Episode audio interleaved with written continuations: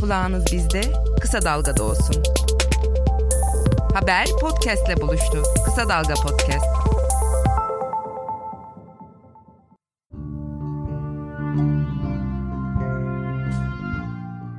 Kısa Dalga ve Kapsül'ün hazırladığı haber bülteninden merhaba. Ben Minez Bayülgen. Bugün 5 Mayıs Salı. Başlıyoruz.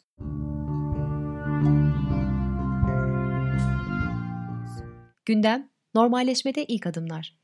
Cumhurbaşkanı Tayyip Erdoğan normalleşme planının ilk adımını açıkladı. 65 yaş üstü yurttaşlar sokağa çıkma sınırlandırılması günlerinin birinde ve 4 saat süreyle dışarı çıkabilecek. İlk uygulama 10 Mayıs pazar günü saat 11-15 saatleri arasında. Berber, kuaför, güzellik salonu ve AVM'ler 11 Mayıs'tan itibaren hizmet vermeye başlayacak. Askerlik terhis işlemleri 31 Mayıs'ta başlayacak. Üniversite sınavı 27-28 Haziran tarihlerinde, LGS 20 Haziran'da yapılacak. Şehirler arası giriş çıkış sınırlandırılması ilk etapta bu geceden itibaren Antalya, Aydın, Erzurum, Hatay, Malatya, Mersin ve Muğla için sona erecek. Maske satışına izin verilecek, üst fiyat belirlenecek. Avrasya Araştırma'nın son anketine göre bugün seçim olsa oyunu AKP'ye vereceklerin oranı %34. CHP'nin oranı ise %28,38. Sonuçlara göre Cumhur İttifakı'nın toplam oy oranı %42,99'da kalıyor. Cumhurbaşkanı Tayyip Erdoğan'a oy vereceğini söyleyenlerin oranı ise 38,9. %44,5 Erdoğan'a oy vermeyeceğini beyan ederken %10,7 diğer adayların kim olduğuna bağlı olarak karar vereceğini söylüyor. Libya'da hayatını kaybeden bir MIT mensubunun cenaze töreninin haberleştirilmesine ilişkin soruşturmada hakimlik, gazetecilerin avukatlarına ulaşmadan barodan avukat atanmasını istedi ve atanan avukatlarla tutukluluğunun devamına hükmetti. HDP İstanbul Milletvekili Ahmet Şık partisinden istifa etti. İstifasını şöyle duyurdu. Eş başkanlarımızı tenzih ederek parti yönetiminde bulunan hakim bir anlayışın HDP'nin gücü, anlamı ve değerleri hilafına demokratik teamüllerden uzak tutumlarında ısrarları nedeniyle HDP'den istifa ettim. Siirt'te keşif ve gözetleme faaliyeti sırasında eski olduğu değerlendirilen mayına basan asker kaldırıldığı hastanede hayatını kaybetti. Müzisyen Haluk Levent, 322 gündür ölüm orucunda olan grup yorum üyesi İbrahim Gökçek ile ilgili Adalet Bakanlığı'na giderek görüşme yaptığını aktardı. Levent şöyle dedi. Mahkeme sürecinin devam ettiğini, süren bir davaya müdahale edemeyeceklerini söylediler. Konser izni yetkisinin İçişleri Bakanlığı'nda olduğunu ilettiler. İlgili bakanlıkla da görüşmelerim sürüyor.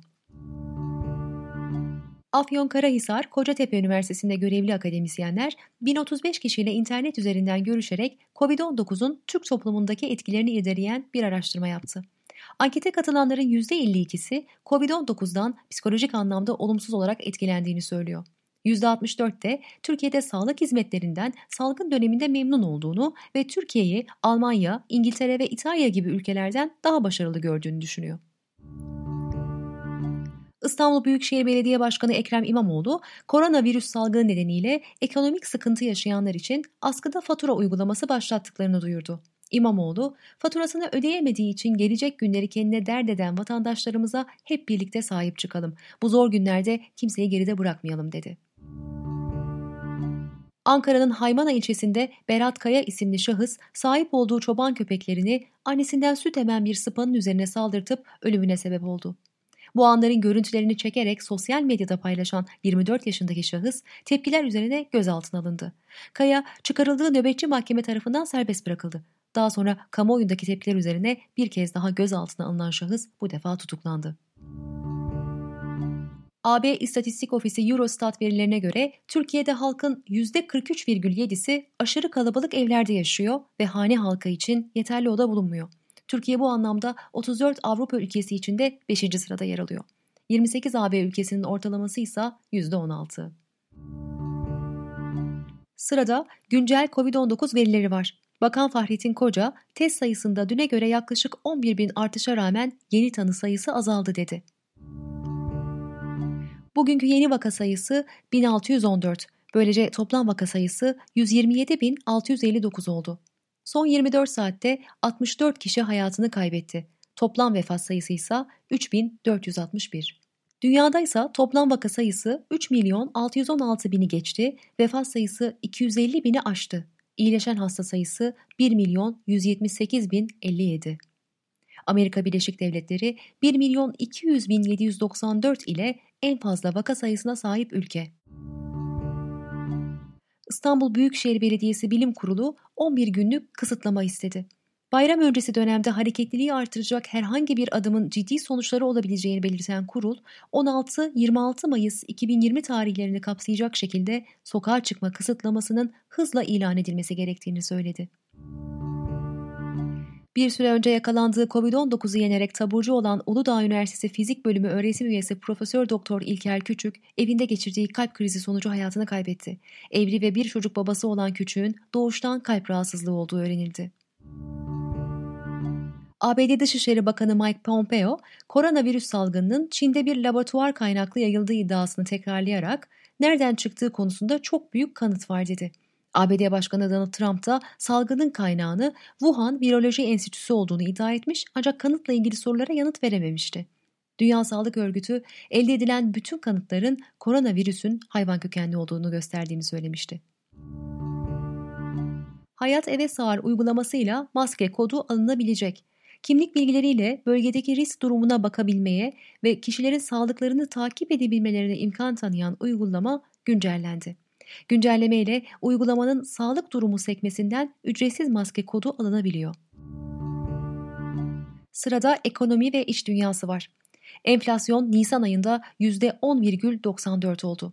Türkiye İstatistik Kurumu Nisan ayı enflasyon rakamlarını açıkladı. Tüketici fiyat endeksi yıllık %10,94 olarak gerçekleşti. Nisan ayında en yüksek artış %46,18 ile sarımsak, %37,50 ile soğan ve %31,02 ile patates fiyatlarında gerçekleşti. İhracat %42 azaldı. Dış ticaret açığı Nisan'da %13,4 artışla 3,4 milyar dolar olurken Covid-19 etkisiyle ihracat Nisan'da geçen senenin aynı ayına göre %41,6 gerileyerek 8,44 milyar dolar oldu. Bankacı Kerim Rota, net uluslararası rezervdeki artışın 2019'dan bu yana 66,7 milyar dolar olması gerektiğini savunuyor. Ancak Merkez Bankası bilançosunda sadece 900 milyon dolarlık satış olduğunu söylüyor. Buna göre Rota, aradaki 65,7 milyar tutarındaki farkın milyarlarca dolar satış yapıldığına dair iddiaları güçlendirdiğini öne sürüyor. Toyota Türkiye CEO'su Ali Haydar Bozkurt, Covid-19 salgın nedeniyle fabrikaların kapalı kalmasının araç bulunurluğu sorunu doğuracağını belirterek normal şartlarda bir günde yaptığımız satışı Nisan'da bir ay boyunca yapabildik dedi. Ve dünya ABD Başkanı Donald Trump seçim kampanyasını Covid-19 aşısı vaadiyle yeniden başlattı. Yaptığımız sıkı takip sonucunda beklediğimiz aşının 2020 sonunda bulunacağını düşünüyoruz. Şu an elimizde modeller var ve ikmal hattı kuruyoruz. Yıl sonuna kadar bir aşımız olacağından çok eminim dedi. İnsan Hakları İzleme Örgütü, IŞİD'in Suriye'nin kuzeyini kontrol altına aldığı dönemde binlerce cesedi bir dağ geçidine attığını ortaya çıkardı. Araştırmacıların incelemede bulunduğu 2014 yılına ait video görüntülerde cesetlerin 50 metre derinliğindeki El Hota geçidine atıldığı görülüyor. Bugüne dek Suriye'de 20'den fazla toplu mezar olduğu ve bu mezarlarda binlerce cesetin bulunduğu belirtiliyor. New York Times gazetesi yeni resmi belgelere ulaştı. Buna göre Trump yönetimi tarafından 1 Haziran'dan itibaren ABD'de günde 3000'den fazla insanın COVID-19 nedeniyle hayatını kaybedeceği öngörülüyor. Ve bir çevre haberi. Ilısu Barajı'nda sulara yükselmesi doğayı da canlı türlerini de olumsuz etkiliyor. Yerel halk bu tehlikeye karşı herhangi bir önlem alınmamasından şikayetçi. Bugüne dek iç vadilerde sıkışan en az 150 kaplumbağa Hasankeyfli bir grup tarafından botlarla kurtarıldı. Ve şimdi de spordan bir haber var. Anadolu Efes baş antrenörü Ergin Ataman, Peter Naumoski, Darren Williams, Carlos Arroyo ve Shane Larkin gibi birlikte çalıştığı oyun kurucular arasında en iyisinin Shane Larkin olduğunu söyledi. Ve sırada sizin için seçtiğimiz 3 köşe yazısı var. Karar Gazetesi'nden Yıldıray Uğur şöyle diyor. Türkiye'nin kendi basın özgürlüğü standartlarını Kuzey Kıbrıs Türk Cumhuriyeti'ne bu şekilde dayatmasına karşı günlerdir Kuzey Kıbrıs'tan yükselen tepkiler medya özgürlüğü konusunda yavru vatanın ana vatandan daha olgun olduğunu gösteriyor. Karara karşı Cumhurbaşkanı Mustafa Akıncı'dan Serdar Denktaş'a ve muhalefet parti liderlerine kadar her kesimden açıklamalar geliyor. T24'ten Barış Soy'dan Zaten Amerika ile swap görüşmesi yapmıyor olsa Ankara çoktan yalanlardı. IMF kelimesi geçtiğimiz günlerde gündeme gelir gelmez İbrahim Kalın'dan Numan Kurtulmuş'a iktidarın tüm kurmaylarından arka arkaya yalanlamalar gelmedi mi?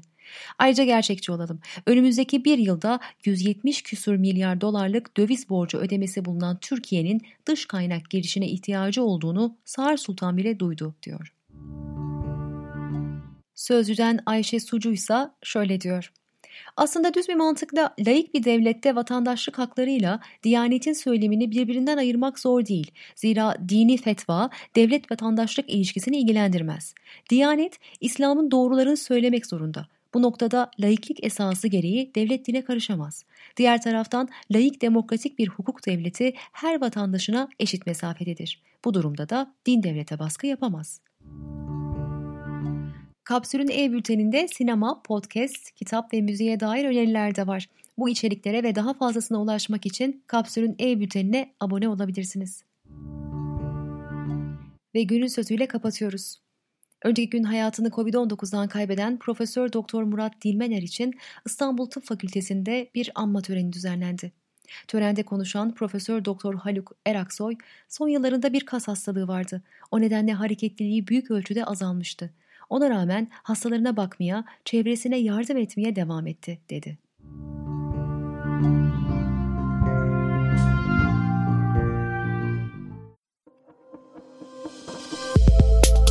Bizi Kısa Dalga Net ve podcast platformlarından dinleyebilirsiniz.